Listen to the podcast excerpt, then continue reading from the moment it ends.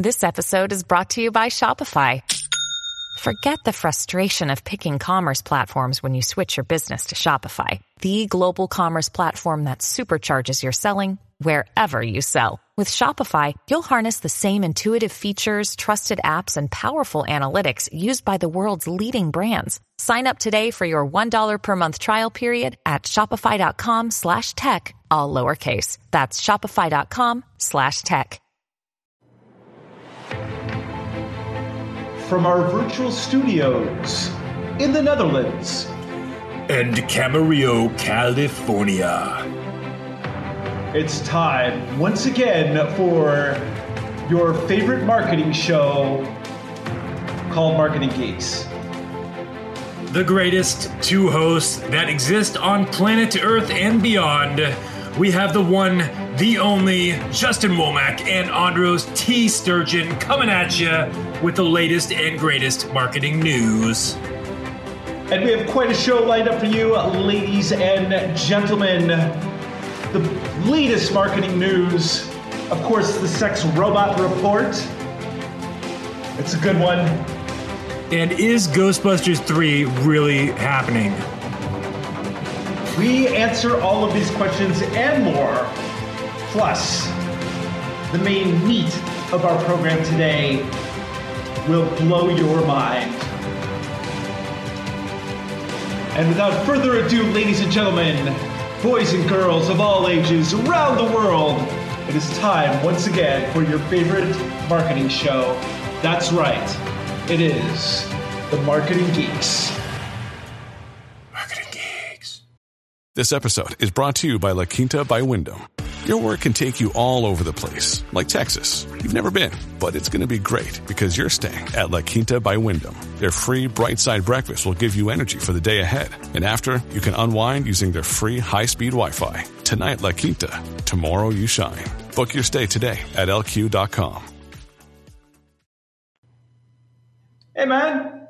Hey. How's it going?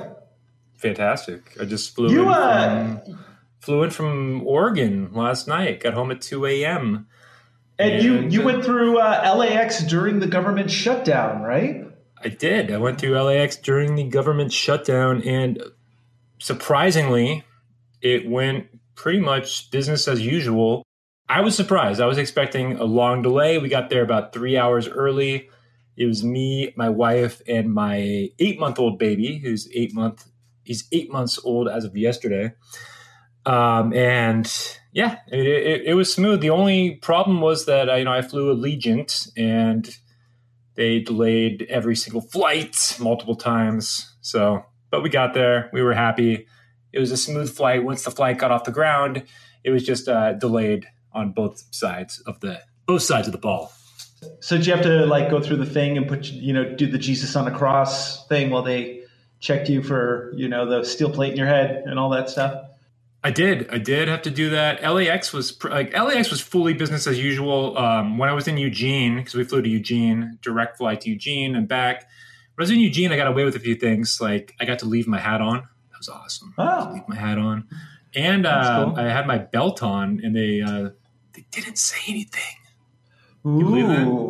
So I don't know. wow. So I You hate know, to give uh, you- I hate to give this stuff away, but this is what was happening.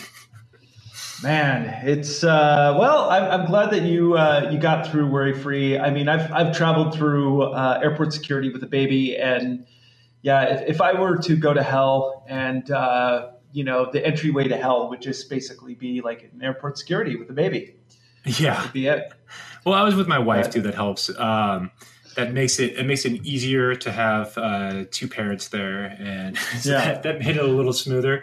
Uh, what I was going to say though is, you know, with the shutdown, the air traffic controllers are also not being paid. So that was a big, in my mind, that was like a pretty big concern that the air traffic controllers aren't being paid. Yeah. Um, but again, there were no hiccups. Everything went well. Flight was good. It was just like you know, I was building that stuff up in my mind, and I feel bad for them. They're not getting paid. Well, I'm glad you're back Yeah. safe. Yeah.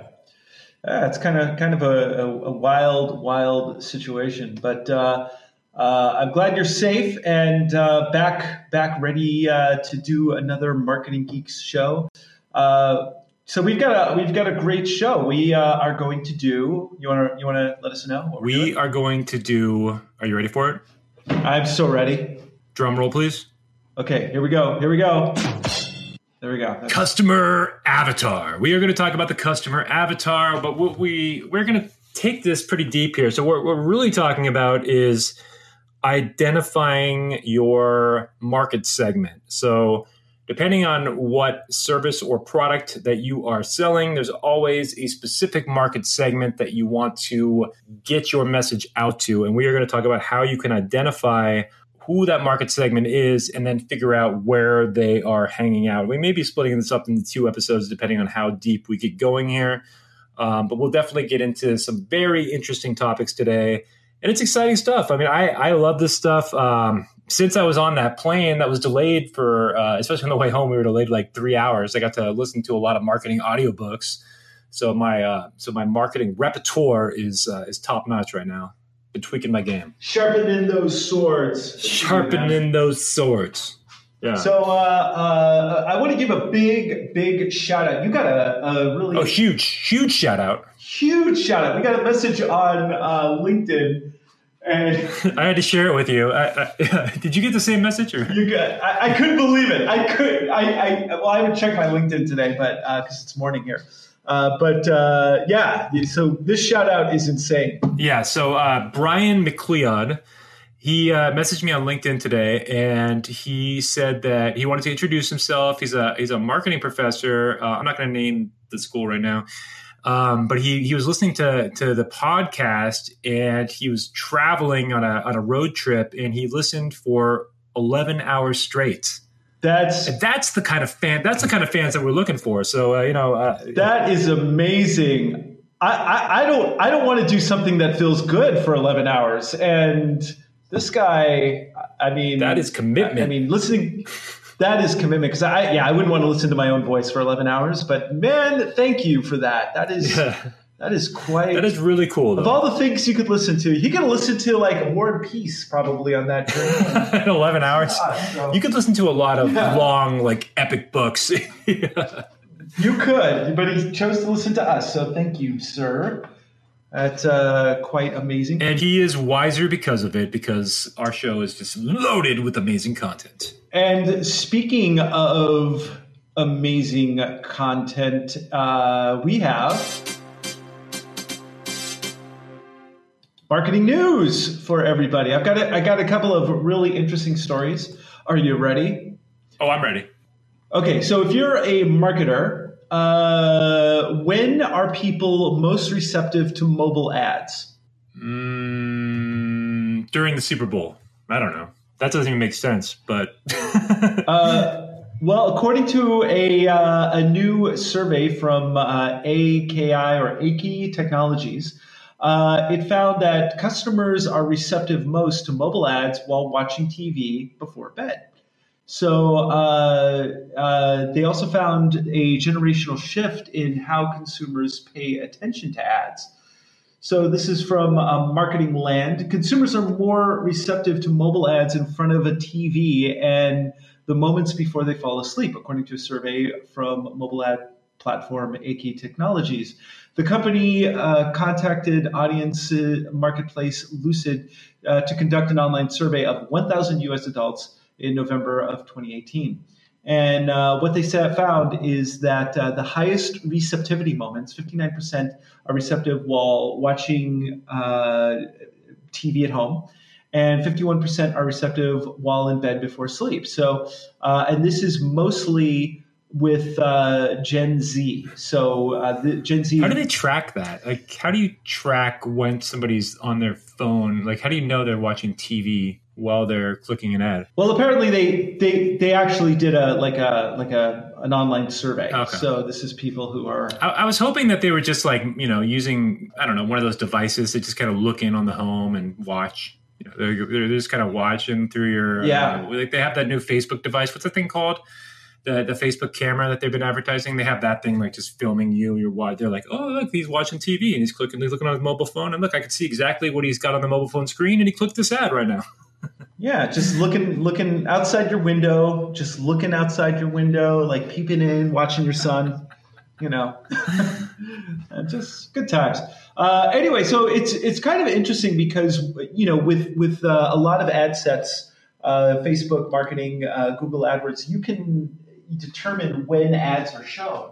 So uh, if you are looking to advertise to a certain market segment, let's say that for instance, you have a customer avatar, which we're going to talk about in a little bit, and your customer avatar is uh, someone who watches uh, regular TV and then gets on their phone before bed that would be a time to serve them specific ad sets. But to, so, the, to that point, Andres, you have to be aware of where your customers are located because you have to consider time zones too. Right. So right. if I'm running, if I if I go into Facebook and I say I want to run my ad, you know, at nighttime, so I'm saying like 6 p.m. to midnight or something like that. Well, uh, on the East Coast, I mean, it's that goes to nine, and, and that still my work, but nine yeah. p.m. to three a.m. Right. So you just got to be aware that um, time zones change. So you might want to you have to figure out if you have an audience, you know, on the East Coast, West Coast. If you have an audience overseas, you know, I deal with some clients in Australia, and that's a that's a pain because they're they're like 15 hours ahead. I don't even know. They're, they're, but it's ridiculous. Yeah. It's, it's, a big conversion. Case in point, um, I'm drinking my morning coffee and you're going to go to bed after this. So exactly. Cause it's right now, well, I record this, it is 1243 AM and while yeah. you record it, it's what, 943 in the morning? 943 on a snowy day here in, uh, the Netherlands. I'm looking at a big field of snow. That's right. But I am so committed to this podcast that I record at past midnight, and and, and I'm only I never am up this late ever. I know. I know it's true. So thank you. right? Never, never ever happens. Never, except for you know, Kate. Kate. so, um, except for every night. Right. Uh, in other news, this is from Adweek. Facebook is extending its test of a petition feature for locals issues in the newsfeed. So this is going to be called the community action, and it enables elected officials and government agencies to take part. So Facebook has been testing a community action feature that enables people to share petitions about local issues on the newsfeed in selected US markets over the past several weeks. And that test group is growing larger this week. So, uh, people in this test group can create a community action containing information including the specific change that is needed, such as adding a dedicated bike lane to downtown streets, uh, why it would take benefit why it would benefit affected community and which government officials and or agencies should be responsible for making the changes so uh, yeah I, I, think that uh, it's a great idea for facebook to get involved in local politics it's been going so well with how they've been influencing our national politics. Yeah, they, they nailed it on the national side, so they, they, why not why not take it down to the micro level? Yeah, this this won't this won't get you know let's uh, why not why not why stop there? Let's get yeah. let's get into school elections yeah. you know? Let's get into let's get into pta things. This, why stop there? this this won't be abused at all. And you know pretty soon we're going to have like uh, you know a, a town's going to pop up and have vladimir putin road.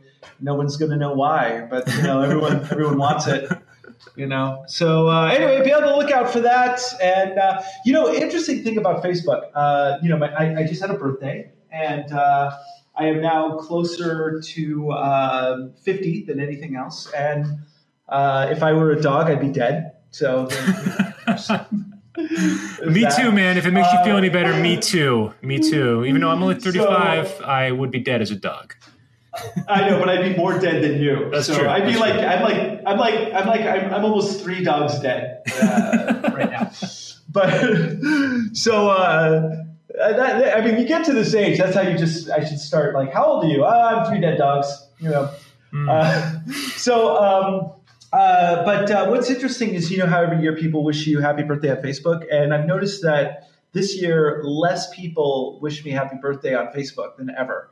Uh, so uh, I think that it, the user base is definitely shrinking. Well, maybe, but also you you did like a whole post about how you were leaving for a while, and so maybe people thought you were gone.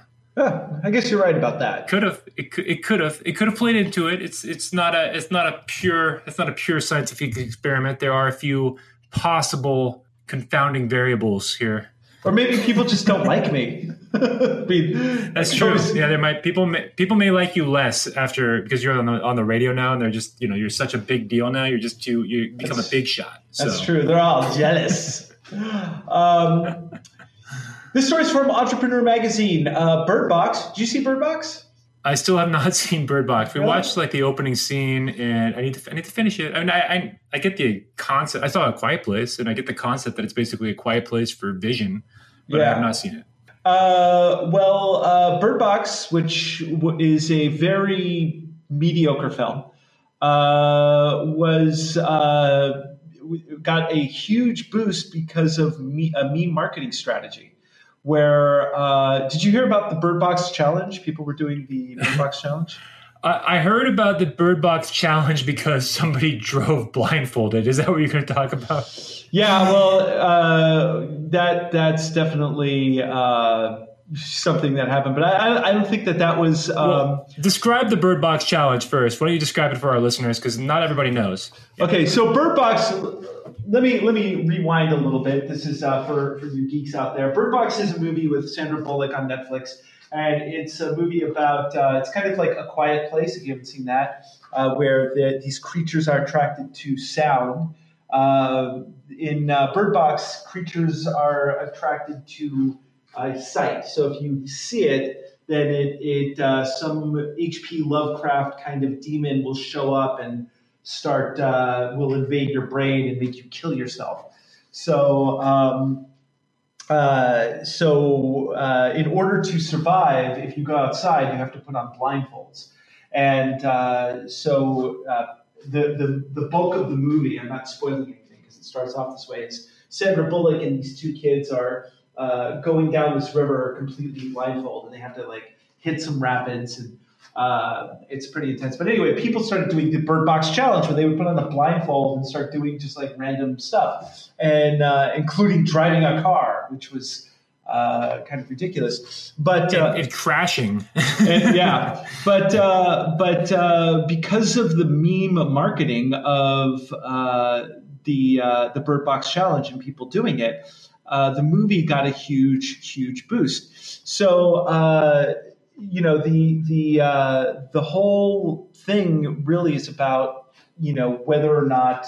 Uh, this type of meme marketing can be effective. And in a future show, we're going to actually talk about how you can leverage meme marketing to uh, you know help your product or service. So uh, And we'll go in on that show. We're going to go into the broader topic, I think, of viral marketing as well. Yeah. So, but meme meme marketing being one of the subcomponents there. But going back to Bird Box, it, I mean, it reminds me of like the Tide Pod challenge when all those kids were putting Tide Pods in. Were they eating them, or they just putting them in their mouth? What, what was the? I don't No, remember the challenge. they're eating them. They were like like biting into them, and you know, uh, and uh, you know, But the they look so that delicious. I mean, they make them with the little colory swirls. I mean, they look like ice cream, right? They do look like ice cream, and and uh, you know, you got to keep them away from your kids. It's, but I'm sure it like boosted. I'm sure that you know, Tide Pods went up in uh, in sales. And, It probably you know, did. But but you know what? It it uh, it just it just goes to show you one thing. You know you know the last thing that uh, That that uh, Mike Judge was right when he made Idiocracy, the movie.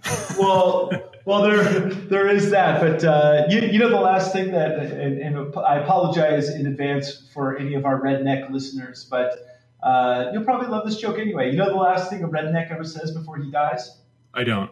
Here, hold my beer. Hey everybody, watch this.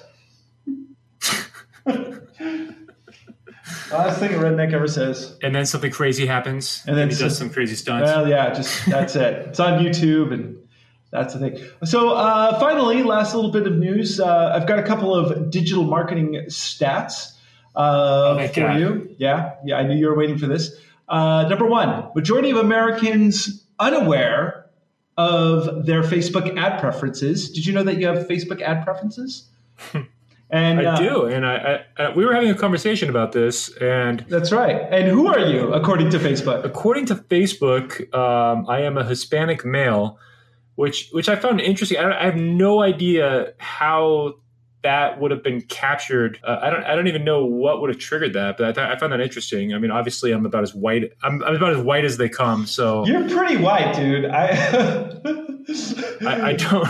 I'm pretty white.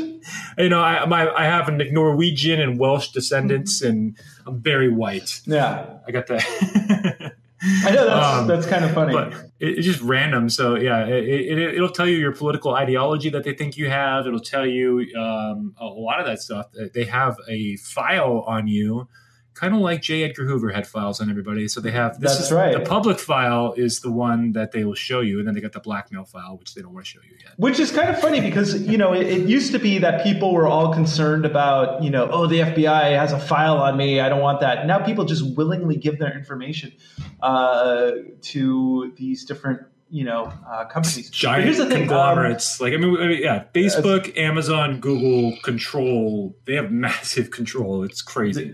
They they know more about you than your therapist, which is kind of crazy. Yeah. Um, but this survey revealed that 74% of Facebook users did not know that they had a list of traits. Uh, and interests that went into their ad preferences until they were shown. And furthermore, like you, uh, 27% say they are not very or not at all accurate in describing them. So, uh, and 59% say that these categories do, in fact, reflect their real life interests. But there's there's a good third that uh, you know, they're white a white guy like you uh, is uh, miscategorized ethnically. Yeah. So just to kind of go over this, like if you if you see an if you're on the desktop, especially, I think it, it makes it a little bit clearer. But if you see an ad on Facebook, you're going to see a sponsored post like in your feed, and I think this will work on on mobile too. But you'll see like a little ellipsis in the top right corner, and an ellipsis is those three dots. If you're not familiar with that term, if you click on them, um, what you'll see is you'll you'll have a post that says, "Why am I am I seeing this?" And it'll actually tell you why that ad was targeted to you. Uh, it'll give you some of that information. They won't give you all the information. They'll give you some of that information, but it'll uh, it'll it'll pull up. It'll tell you why that ad was targeted to you, what uh, demographics you reached, why it went to you, and then when you do that too, you'll find a little kind of gear icon that says "Manage Your Ad Preferences." And if you click on that, that's where you're going to start to see like, okay, this is going to show me um, interests. Um, this will show me your information, uh, things like that. So, um, and then like ad settings as well. So you can you can go in here and you can learn like a little bit about how Facebook is tracking you, and you can get that information. So that's that's how you would do it if you want to learn this stuff for yourself. So that brings us to a very, very interesting uh, point, which is the main point of our show, actually. And uh, that is how do you determine uh, use those particular methodologies within Facebook uh, to target your specific demographic. And that comes into a subject that we'd like to present now, which is this idea of the customer avatar. And uh, why don't you tell us a little bit about what a customer avatar is? I think that the best way to describe a customer avatar is it's a personification of your target market segment um, and you're personifying it as if it were an individual living breathing person.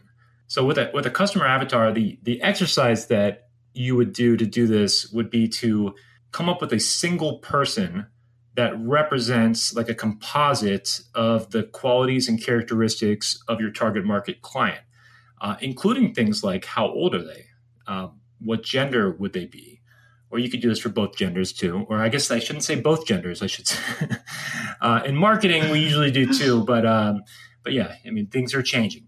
Hey man, um, it's the 21st century. It's the 21st century. Things are changing, so I gotta I gotta up my vocabulary. Um, but uh, yeah, so you're doing you're doing it this way, and you're coming up with um, again you're, you're personifying that target market into a single person but you want to you want to give this person a name even like and you want to know like what's their um, what's their occupation? What's their job title? What's their annual income? Their level of education? Like going through and really really specific because the more specific you get then you can nail down things like what do they read? Where do they hang out? Right. What um, what do they watch on television, or what do they where do they visit online? I know you're going to cover a lot of this, but that's that's the idea. We're we're really looking to find out. Ultimately, we want to know where they hang out. Yeah, and it's, so it's, we're, we're doing this entire worksheet to determine where they hang out, where we can find them, what the best media avenue is to get in front of them. But it's also a, a, bit broader than that too, because what what you want to, you know, in my mind, what the customer avatar really does is when you personify who your customer avatar is. I had a friend of mine who was working uh, at a magazine, and they built this customer avatar named Tessa Harrison. And Tessa Harrison, they had they had her whole backstory. They had you know where she worked. She had two kids.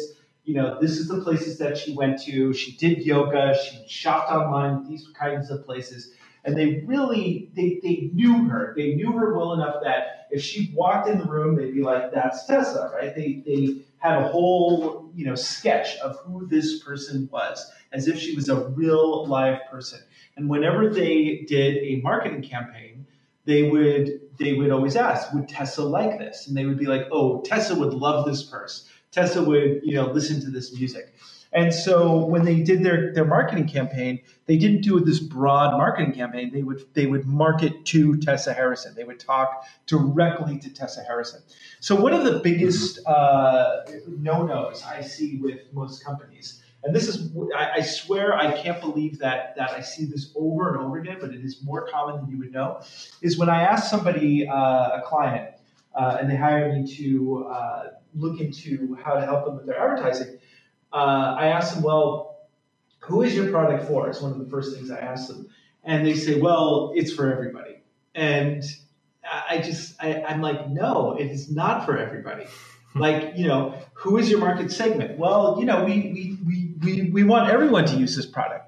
And, and if I if I can't stop them from that line of dialogue, uh, I have learned now that I just I have to throw up my hands and I go, I'm not sure I can help you. Because, uh, yeah, we I, have dealt with that where I, have I've, I've had to deal with customers where I, I was like, listen, no, this is not the case. They're like, no, we really want to market this to everybody.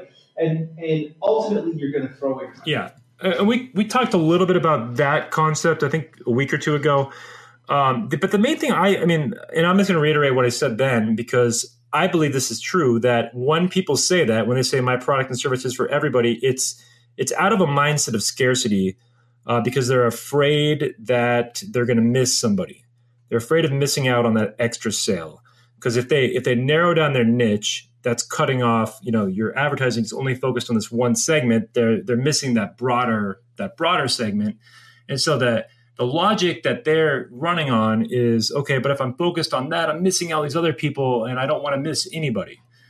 Uh, the, again, the reality though, right. the reality is though, when you function like that, is that you're going to miss everybody because uh, marketing really only works when you have a you know when your messaging matches to a, a, specific market segment so when you, you have like you have to have some sort of a messaging market match and you want to speak in terms of specificity um, because you want you want to take that down into like a niche level, meaning you want to uh, in NLP. I was I was referenced neuro linguistic programming. They would call this chunking down but you want to get you want to get down to okay we're, we're actually speaking to this customer avatar now. We've identified them uh, as you were talking about andros. And uh, now when i'm writing my landing page copy or i'm writing my email copy or i'm showing them a facebook ad i want to speak directly to them. And i want to address their concerns their pain points their challenges uh, and be very specific to them uh, rather than trying to speak to this broad concept and generalizations, because generalizations in marketing, everybody does that. Right. And um, there's a term in marketing called like blue ocean and red ocean. And blue ocean is like this is this actually is more about like uh, different types of niches, but blue ocean is the places where other people aren't going. You're getting into a niche that other people are not in. It's blue ocean, it's wide open, and the red ocean is where all the all the marketers are hanging out and it's red because there's like just all these sharks and they're all feasting they're trying to fight over each other. And so you don't want to get into that red market where you're marketing to everyone because that's what everybody does. And you have to differentiate yourself. You need to be different than uh, the competitors. That's right. That's right. And and it also goes to show you that you have to really niche down. You have to niche down to very very specifics. Again you got to get your tessa harrison right so, so uh, a couple of uh, th- this this breaks down into two different sections with this concept. There's the first one is how do you find your Tessa Harrison? How do you find like like who you're going to market to? Like what is your market segment? And number one, and number two, what are the types of information uh, that you want to gather in your customer avatar so you know who this person is. So we're going to break this down into two different sections. So the first section is uh, how do you find what your market segment is and who, who these people are? Um, uh, another uh, example of a uh, of a, a, client that I had, and this was someone I had to throw my hands up with. It was a really great job too. It, would, it was a huge company, and uh, it would have looked good on my portfolio. And but uh, once they said this, I, I, I just had to shake my head, and I'm like, I can't I can't help you guys. And that was um, a company that uh, when I asked them who your market segment is. They gave me that. Well, it's for everybody. We want everyone to buy this product. And I said, well, that's not true. In fact, the first thing that we need to do is market research. We need to find out from your existing customers who is using your product and what the customer journey was, how they ended up with the product in their hand. And without doing that, we don't know who your product is for because uh, and and his answer to me, the guy who owned the company, was, well, whenever I go to a hotel, they always want me to do a market research survey, and I never do them. And I'm like, but that's you, dude. Like, you know, and and and a case in point was that um, uh, my uh, my girlfriend is uh, uses used this product and when she opened up the packaging, the writing was very, very small, and her eyes aren't very good. And uh, so she wasn't able to read the directions in that. So just by getting that little bit of customer feedback uh, and market research from her, from their clientele, they would have known that, which would have made the customer experience a lot better. So one of the first things that you need to do is you need to start doing market research to your existing existing client base. So uh, how do you do that? So uh, yeah. there's some. Assuming assuming you have one, assuming you have one, because not everybody. Some people are going to be getting into new business here, I imagine. But yeah, I always say that if you're going to create a customer avatar, you want to start with your existing clients. Let's look at your existing clients and let's find let's find the ones that have been most profitable for your business. Uh, where do you have the most leverage? And um, when I when I say leverage, it's like wh- who makes you the most money for the least amount of effort? Because to me, that's right. that's leverage when you're when you're able to make money with uh, without putting out without putting out a ton of effort, uh, without things that are going to take out a ton of time. And one one example of leverage is to have like group have a uh, group consulting sessions versus one on one. The leverage being that you're you're spending one hour of your time with 30 people versus one hour of your time with one person. Um, so you have to you have to think of things in that way. So where do I have leverage in my business? Uh, where do I make uh, and also where do I make the most profit margin? And let's uh, let's identify the characteristics of the clients that have already bought this from me. So let's right. reverse engineer a little bit. Let's let's take this and let's see if there's a pattern. If we can identify a pattern, let's reverse engineer this into a composite character uh, or an avatar. Um, so that's that's where I would start. But also, again, um, when you're when you're getting started, I think it's a good it's a good starting point always to uh, to look for the most profitable segment because there's going to be right. more than one segment in your business. I mean, you, the reality is you're going to serve different audiences. There will be more than one avatar, so um, there are different. You can have more than one avatar, but let's start with the one that's going to make you the most money because that just makes the most sense. Right, and, I, and on average, you, you probably will have about four different avatars right? So the messaging around each of those will be a little bit different. But but first of all, so so you're talking about like doing a focus group number one, like getting a group of people together and asking a bunch of questions like, what do you like about this product? What do you don't like about this product? What are the things that uh, are helpful to you? But how you know how would you get those people together? Well, if you can get if you have an existing client base, that's one thing. Uh, one of the tools that you could use is like SurveyMonkey uh, use you know SurveyMonkey or even uh, Google Forms. Google Forms is actually very powerful. You put together a uh, market research questionnaire. You find questions online to put together kind of a sample questionnaire. Um, and when you send people uh, that questionnaire, if they are able to fill that out, you give them something at the end of it. But uh, Google Forms specifically is great because it gives you a whole bunch of data and can pie charts and uh, pie chart things out and uh, give you graphs on what is, you know, what the answers are. SurveyMonkey does uh, basically the same thing. So you can you know, even if you have 20 or 30 people answering uh, a bunch of questions, that data can be very, very successful. But what do you do yeah, if and, you and well, let me just say this real quick, Andros, because I just had a client that I introduced Google Forms to recently, and he was Uh-huh. like blown away and never heard of it. So uh, I just wanted to, yeah, I just wanted to mention that Google Forms is an amazing, amazing platform to capture um, market research from your existing clients in the sur- in survey format because you can create these survey forms and ask any questions that you want.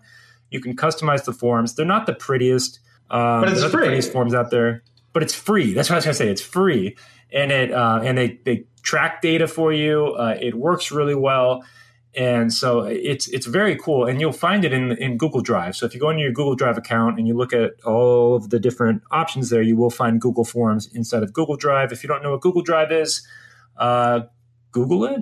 Yeah, I guess you could definitely do that. So uh, yeah, so it, it- you know you so put together a market research form, send it to your existing customers through your email marketing uh, campaign.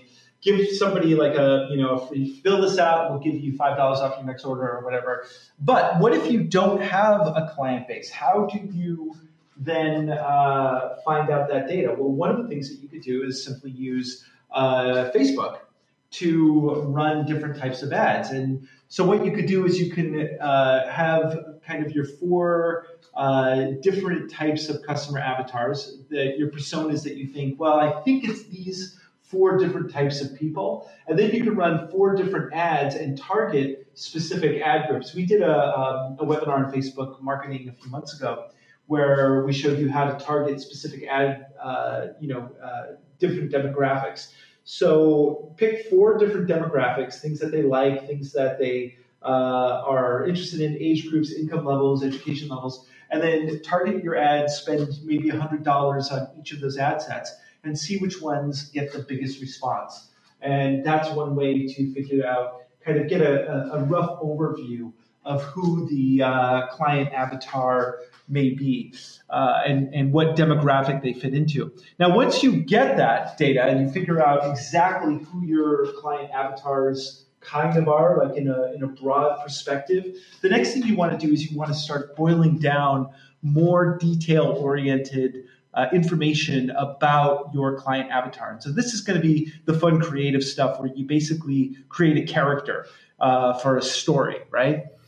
Let So me before we before we get before we get into that, I just wanted to add Yeah. one thing. Um, when before you before you run the test ads, which I, I think that it, it is a great way to I, you're running those ads more for research than for conversion in the beginning to kind of figure out where uh, who's responding and how the messaging is landing. But before you even get into that, they do have something called Audience Insights on Facebook. So before you even run an ad, you can go into Audience Insights. It's a pretty cool tool, um, and you can you could break down the you could break you could create an audience like a custom audience um, and it'll compare it to the general population of facebook and it'll give you some interesting data that you can use to create your targeting when you're doing these ads uh, including things like let's look at the age range let's look at the gender let's look at a few of these interests and when you when you pump this into the audience insight section what it'll do is it'll say people that match this um, these descriptions that you said these interests tend to have this type of relationship status. They tend to be either, it'll tell you if they're single, in a relationship, engaged, or married. It'll tell you the average education level that people like that have. And it'll also give you samples of people that match this description tend to have this job title or they tend to like these uh, Facebook pages. So you can you can use some of that in your um, in your targeting as well. And and when you go to the avatar worksheet, that's gonna i think that's gonna help you that's gonna help you even narrow this down a little bit further um, so bef- before you run those test ads i would do i would probably actually do the customer avatar worksheet ahead of it and then start um, and then go through the customer insights and then maybe do some test marketing to see how people are responding um, and once you once you figure out kind of what's working what's not working that's when um, that's when it really you can amplify things and, and we don't want to get too deep into that right now but we want to we want to stay on track with the customer avatar stuff. So that I just wanted to add that in, Andros, because Yeah. that that tool. That's a good point. That you, but yeah. as as noted above, uh, at the top of the show, twenty seven percent of those people are wrong. So uh, That's true. You know, Yeah. So, but it's not you know, it's not an exact science. That's right. right. So if you if you do run some sample ads just to get some data, just know you're not you're not doing it to drive ads. You're doing it to just collect the data. And most of, you know, anytime you run an ad campaign,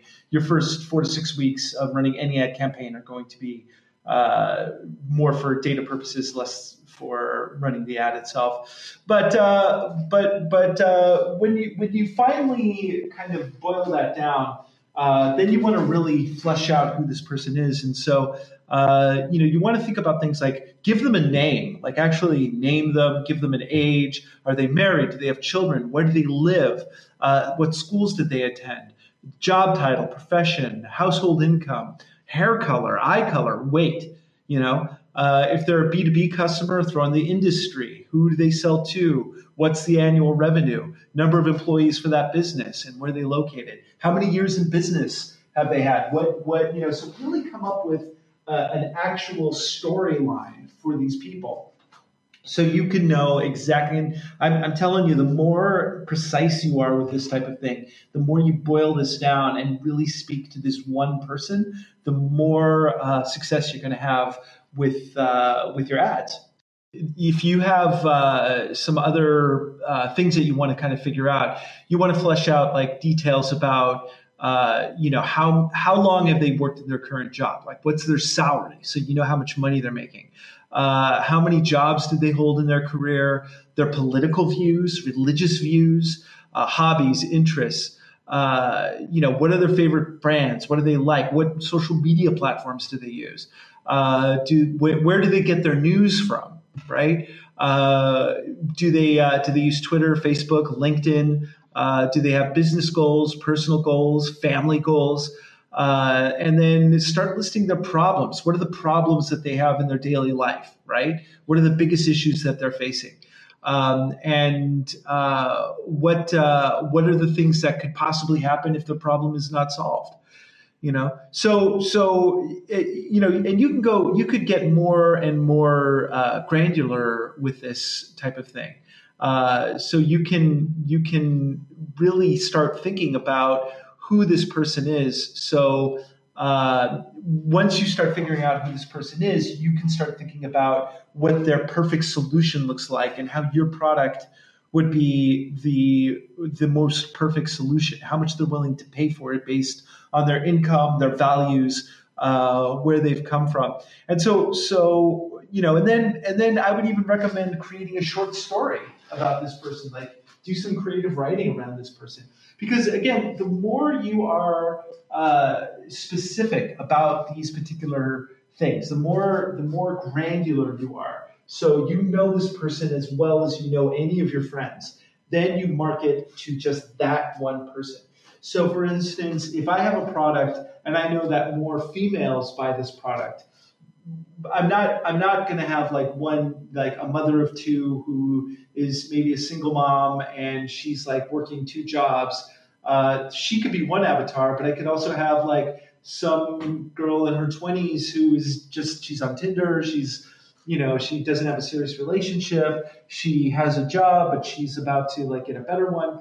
That's a different demographic and the messaging is going to be completely different. And the customer avatar that i build around them and how i market to each one of those people is going to be specifically different.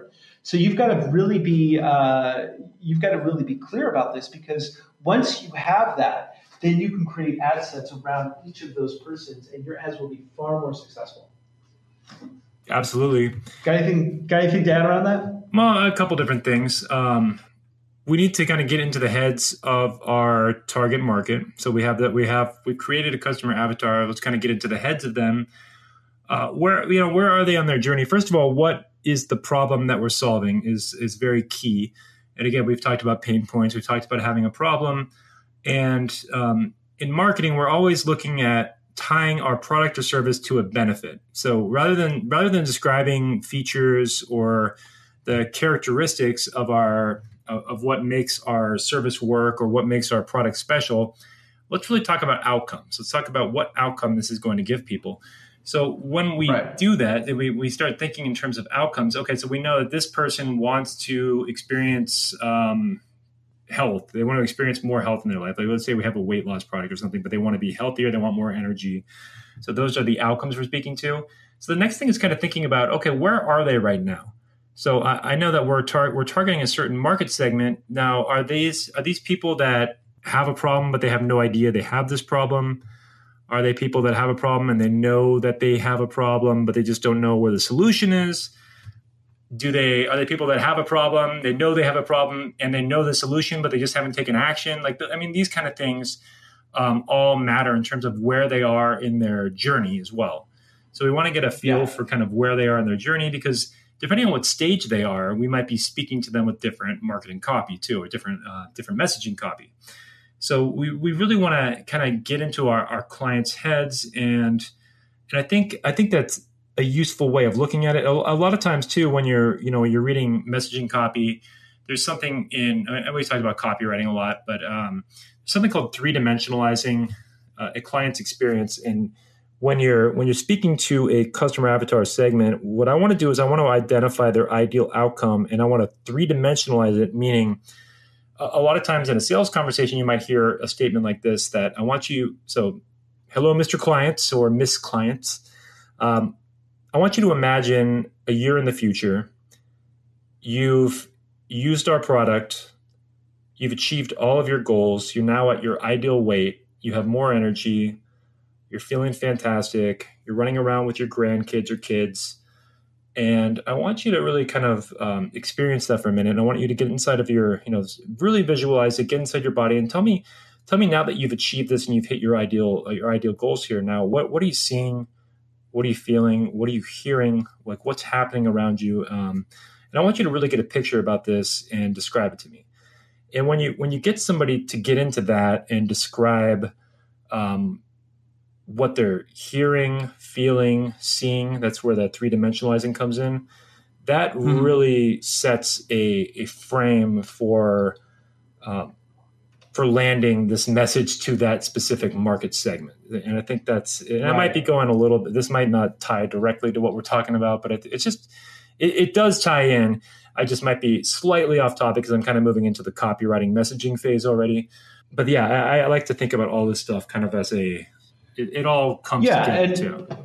It, it, does because especially when you when you get insight into uh, into your uh, avatar, when you really get to know this person inside and out, then it makes your job way easier. So imagine, you know, again, just as a juxtaposition, you have you know the the client avatar that you've developed, and you know this person distinctly. You know exactly who they are, what they like, what they don't like uh, you could write copy and be like, oh, they wouldn't respond to that. I know they would respond to this. If I say this word, they're going to respond to that because you know this person as well as you know any of your friends versus, well, our product's kind of for everybody, right?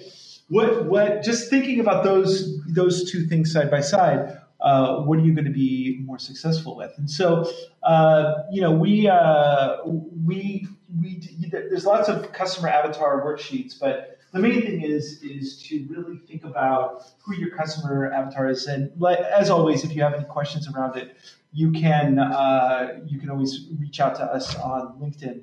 Um, but uh, but there is one demographic that uh, I really am still I have no idea about because it's too new. And do you know what that demographic is? Which one is that? Oh yeah, it is time once again for the sex robot report. Well, how do you market to a sex robot? I do not know. I'm glad you asked that question.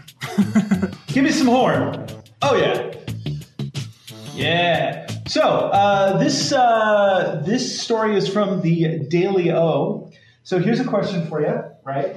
Uh, Daily if, O. Okay. The Daily O. If you uh, if you uh, like people who are the same sex as you, then you are a homosexual. Uh, if you are someone who likes uh, men or women, you are a bisexual. Uh, if you are someone who uh, uh, will have uh, a relationship with anybody, you're a pansexual. although a pansexual and a, ho- and a bisexual, I'm not sure what the difference is. Maybe maybe you have sex with pans. I, that I, could that could I think that fits the definition. Yeah, uh, men, women, my understanding. Pants. My understanding is that uh, what happens in the movie The Shape of Water, I think, would qualify for pansexual. I'm thinking. Ah, okay. I, I would totally have sex with an alien. I would. I totally would. Captain Captain Kirk fits the definition, I think. Da, da, da, da, da, da, da, da, da, da. Ooh. Um, so, uh, so what do you call somebody who has sex with sex robots? A super freak. That's right. No, it, it, it is. It is. Are you ready? Because this term is going. You, you heard it here first, folks. This is. it's going to become part of your everyday lexicon. That's it's, it is after this moment. Uh, you are a digisexual. If you have sex with Oh, sex wow. robots, you are a digisexual. So I've never uh, heard that until right now. That's a brand new. That's a brand new word for me. Thank you. Word of the day. Yeah, they feel sexual. Uh, digisexual are people who feel sexual attraction towards robots or other tools of a quote digital for digital sexual gratification. Uh, Now, does this exist already, or is this a theoretical at this point? uh, well, I mean, look, man. If there, if, if It exists. It exists. it, has to exist. Ru- Rule forty-seven of the internet. If uh, if it exists, If there is think it. then there is a porn about it. Uh, so yeah, there is. Uh, this is the new term, digisex. So here's the question: uh, Do pansexuals fall under the digisexual category? Is that you know is that something that is? I don't Well, know. you know, uh, this reminds me. Do you remember uh, there was a little controversy about this, and this is just this is totally off the top of my head. Uh, when when Solo, a Star Wars movie, came out, uh-huh. there was a controversy about Lando. So um, there was a controversy, and and he described himself as a pansexual. However, if you watch the movie, he is attracted to the robot, and they, they kind of hint at a, a potential relationship between him and the robot. So it's you know That's that's true. That's You'll true. have to so, you'll have to check on that, but uh, they, they were kind of they were kind of clumping that together. So I wasn't hearing this. What was the word again? Digi Digisexual. digisexual? yeah. Okay, I wasn't hearing that term. I was hearing pansexual when that was hap- when that uh, when that story came out in May of last year. Yeah, yeah. So, so, uh, so uh, maybe Lando is just a, maybe he's a pansexual, but maybe he's a digisexual, uh, or maybe yeah, maybe if he has sex with the Millennium Falcon, he'd be a chromosexual. I don't, I don't know. I don't. Well, spoiler alert, but I mean that robot did merge with the Millennium Falcon, so maybe he would do that. Hmm, that's a good point. I don't have the answer to any of these things, man. I'm just a dumb human. Uh, but uh, you know what? I I would uh, I don't know. Maybe I'll find out one of these days. But as as AI advances, as AI advances, we will get the answers to these questions and more. And that's what we really want out of life, right?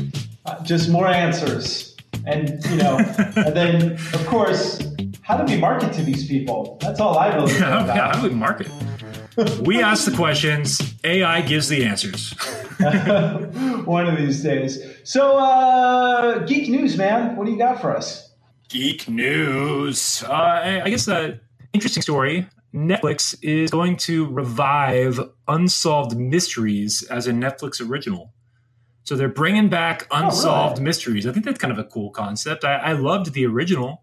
I, that guy, I, the guy that hosted it, I kind of forget his name off the top of my head, but he had an amazing voice and it was iconic. I mean, it was truly iconic. Like I'll never the music, like the way that show was uh, produced and directed, it, it really. Um, I still remember it. yeah so uh so i wonder how that's going to be is that uh I, I i mean i love shows like that as long as you know i don't know i mean I, i've known people have kind of gone off the deep end with you know because that that's that's almost in some in, that's almost like um, like a gateway drug to Alex Jones. so uh, you know, got to be got to be careful taking That- all that's with a true. grain of That's true. I, I, got, I got a Um, couple more here. Um, so the, the the Punisher just released season two on Netflix, and the uh, the Punisher the showrunner Yeah. came out today and we started to release talks about plans for season three, uh, with the idea that I, I mean I guess he survives. Uh, sorry, but I, they're putting. I, I haven't even seen it. I haven't seen season two. And I'm not, you know, I'm not that surprised that he would, the main character would survive. But uh, they're talking about season three where he returns to the city. So I guess he leaves the city at some point. I don't know. And um, and they're leaking all this. But what's funny is uh, I'm pretty sure that the Punisher is going to be canceled either in the next two weeks or they're going to wait till Jessica Jones season three and they're going to just cancel the entire Netflix Marvel universe all in one lump sum. So it's it's pretty inevitable that this is happening. Yeah, that's too bad. Disney is um, taking over pretty much all the properties. They're kind of cutting out Netflix. They're they're cutting their relationship with Netflix. So right now, if you're on Netflix, you're seeing movies like Solo is available on Netflix right now. Uh, Avengers: Infinity yeah. Wars on Netflix right now. Any of these uh, Marvel movies, any of these Star Wars movies, they're all going away. So uh, once Disney rolls out that new streaming service at the end of this year, all those movies will no longer be on Netflix. So it's uh, there's going to be a climate change, and and not the not the one that Al Gore talks yeah. about. Well, well, the real the real question is going to be this, is, or maybe is, both, is maybe both. yeah. Well, is it possible that that uh, that Netflix will revive any of these shows? Because there has been chatter that that's a possibility where they may revive these shows under their banner uh, and then be able to fold it into the Marvel Cinematic Universe on a much wider scale. One of the things that I was oh, you mean you mean will uh, will Disney revive? Yeah, yeah. Uh, one of the things I was really disappointed in is when Civil War came out. Uh, I it would have been awesome to have a whole season of uh, Daredevil where the Civil War uh, experience, like the the whole storyline in Civil War, was reflected on a street level. With uh, and and having yeah. you know we're having you know Iron Man show up in you know at some point just as a as a cameo. And you know this and this it's really too bad because I feel like uh, I never got into Agents of Shield because of the same thing where I I didn't because it's not part of a broader universe uh, and folded the timelines aren't folded together. Uh, I just kind of lost well, interest. Well, what's uh, I mean, like Agents of Shield is a great example because on the show the main character is Agent Coulson who dies in the Avengers movie, the first one. And again, man, I'm full of spoilers today. I, am sorry, but these these are old movies. I mean, that was from 2012. If you haven't seen Avengers by now and you're listening to the show, then I can't help you. I just can't help you. Um, but you know, on the on the Netflix or on the ABC show Agents of Shield, they revived him, and so most people thought that meant he was alive. But it turns out that the movies were totally different than the TV shows. So they, they um, so it, it really confused and blurred the lines, especially with that when they have like totally different alternate timelines apparently happening through the TV universes and the movie universes. Yeah. And if you watch the Netflix shows, they reference things like the Battle of New York, meaning um, what happens in Avengers One. So they reference these things, but they but they don't cross over. And apparently, there's some sort of uh, not a not a rift, but a um, a divisional rift between like Marvel Netflix and Marvel Studios, and yeah, and, I mean they they all they own everything though, so that's that's their own doing. Um, so if they really wanted to make it happen, they could overlap these franchises. So if, uh, it's disappointing that yeah. they didn't they didn't do it that way to begin with. And I, I think that that part of the dip in popularity had to do with uh, with this very thing. But uh, you know what is really interesting? So the the uh, finally before we wrap up, uh, the Oscars Oscar nominations came out, and uh, right. Best Picture, uh, Black Panther was nominated. Like, yeah, I think that has no chance of winning whatsoever. But oh, none, none at all. Yeah. Well, yeah, no, yeah, it, it does not. Pretty, pretty no, low. It can happen. What, what else is? Uh, can you name the, the best picture nominees? You have. I can. I can. Yeah, best picture. So there's Black Panther, uh, BlacKkKlansman, which I really enjoyed. Uh, Bohemian, I haven't seen it yet. I want to see yeah. that one. Bohemian Rhapsody, which uh, which won uh, which won the Golden Globe for Best Dramatic Picture, which like surprised me. I haven't seen it yet. I've, I've heard mixed things. Yeah. Uh, actually, the people that I've talked to that's seen it loved it. Uh, I, on the internet, though, like on Rotten Tomatoes, uh, it's pretty mixed reception on there. So, uh, but most of the people I've talked to loved it. I, I, have heard that the they take a lot of liberties with the story on that movie. Yeah, so some of it's not like really fully accurate, but it's probably entertaining nonetheless. Yeah, it's a, it's definitely an entertaining movie. Uh, definitely not going to win Best Picture though. Uh, a movie I had never heard about, uh, The Favorite. Uh, which is a the favorite that's uh, that's playing right now. Yeah, Emma Stone. That, it's a costume. They still qualified. Yeah, yeah, no, it qualified uh, for this year's Oscars. Okay, it did. It did. Uh, uh, Emma Stone. It's a period piece, but it looks actually very funny.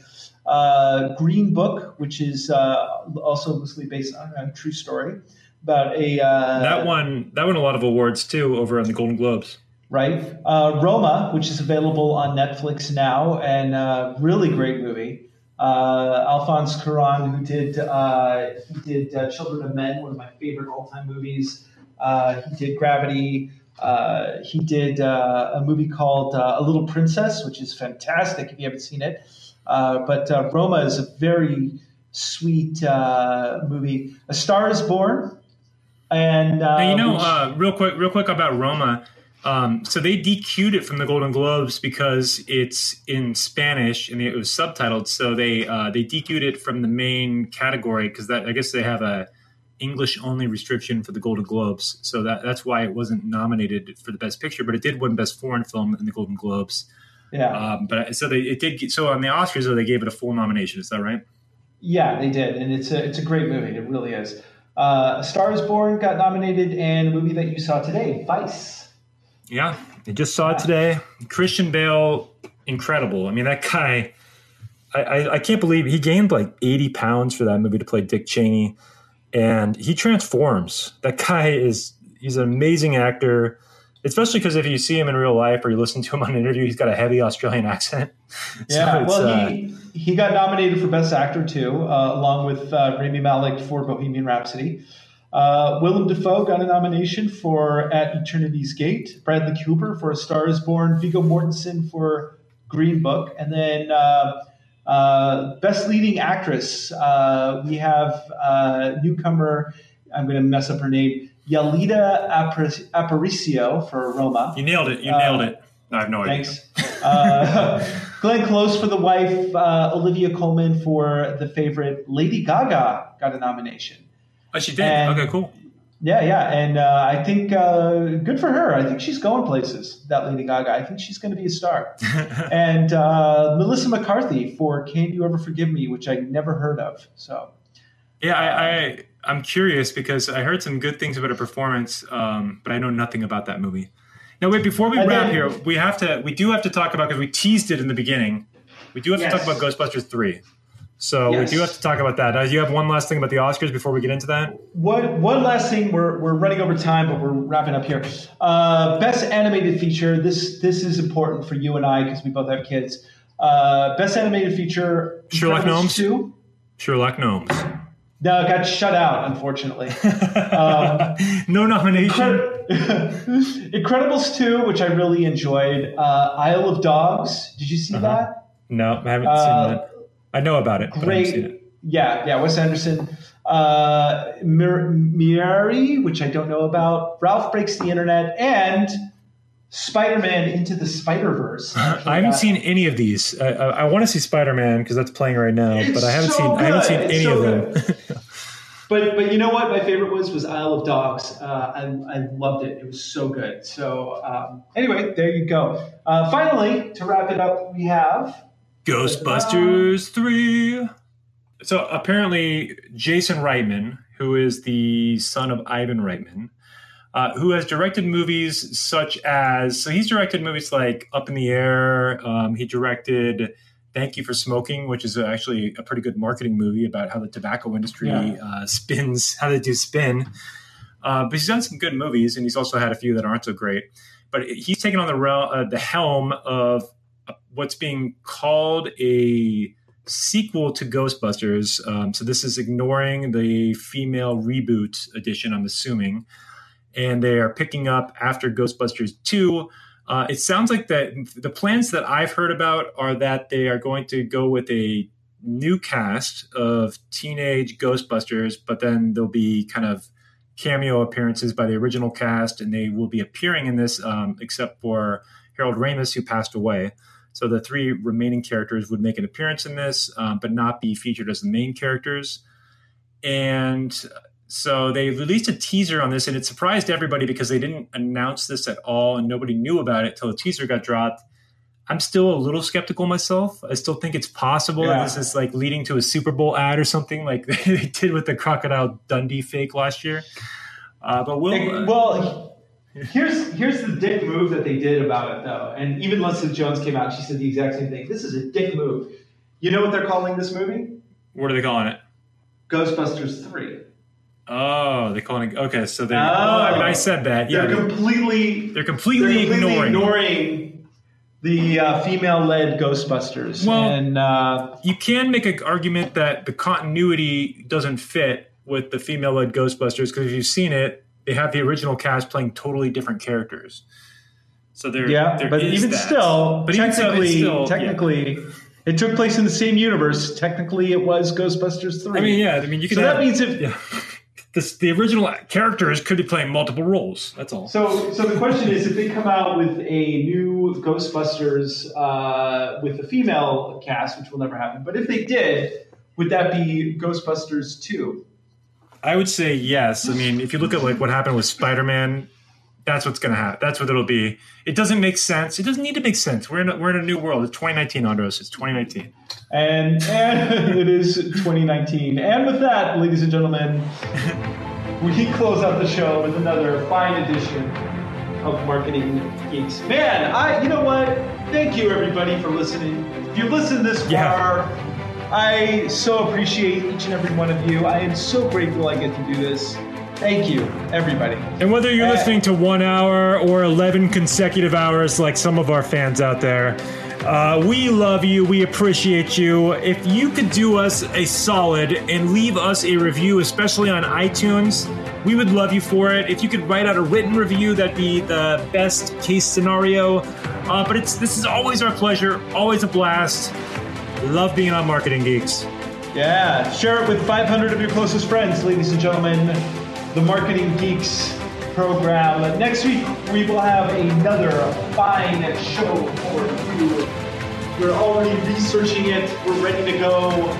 We're going to make it smashing. Your 2019 is going to be amazing because of us.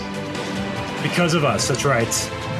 so get ready, get set, and here we go with